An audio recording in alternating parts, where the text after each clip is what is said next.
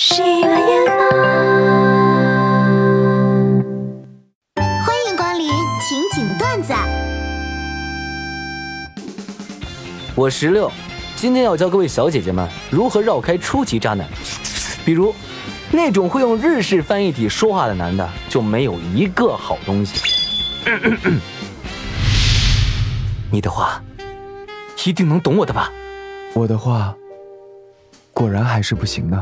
那这样的我也可以成为了不起的人吗？这样的话，只会制造更多的仇恨吧。果然，这样的世界是不行的呢。哪怕只是在网络上也好，只要坚信着彼此之间的羁绊，大家一定能够互相理解的。没有偏见的世界一定是存在的吧？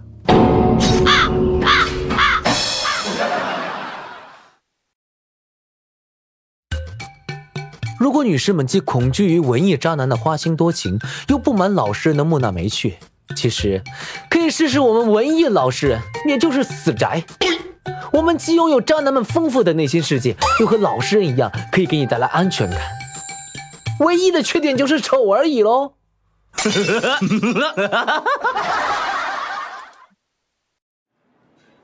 妈，我处对象了，啊？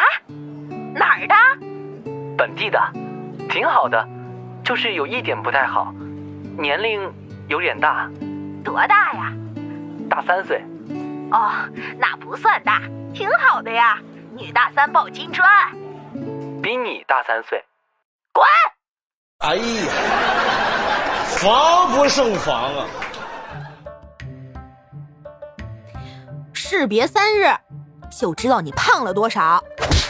听君一席话，就知道你没怎么读过书。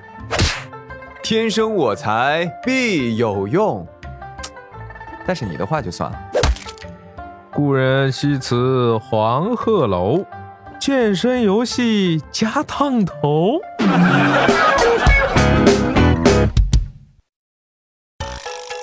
迎来到有点意思的你问我我问谁环节。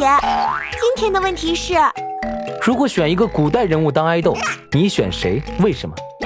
我选屈原，因为他是唯一一位做到了给我们现代人放假的伟人。今天的节目就是这些了，每周一、三、五晚十九点，情景段子不见不散。人生的意义就是过瘾乐事，工作的意义就是准时发了工资，快乐的意义从哪里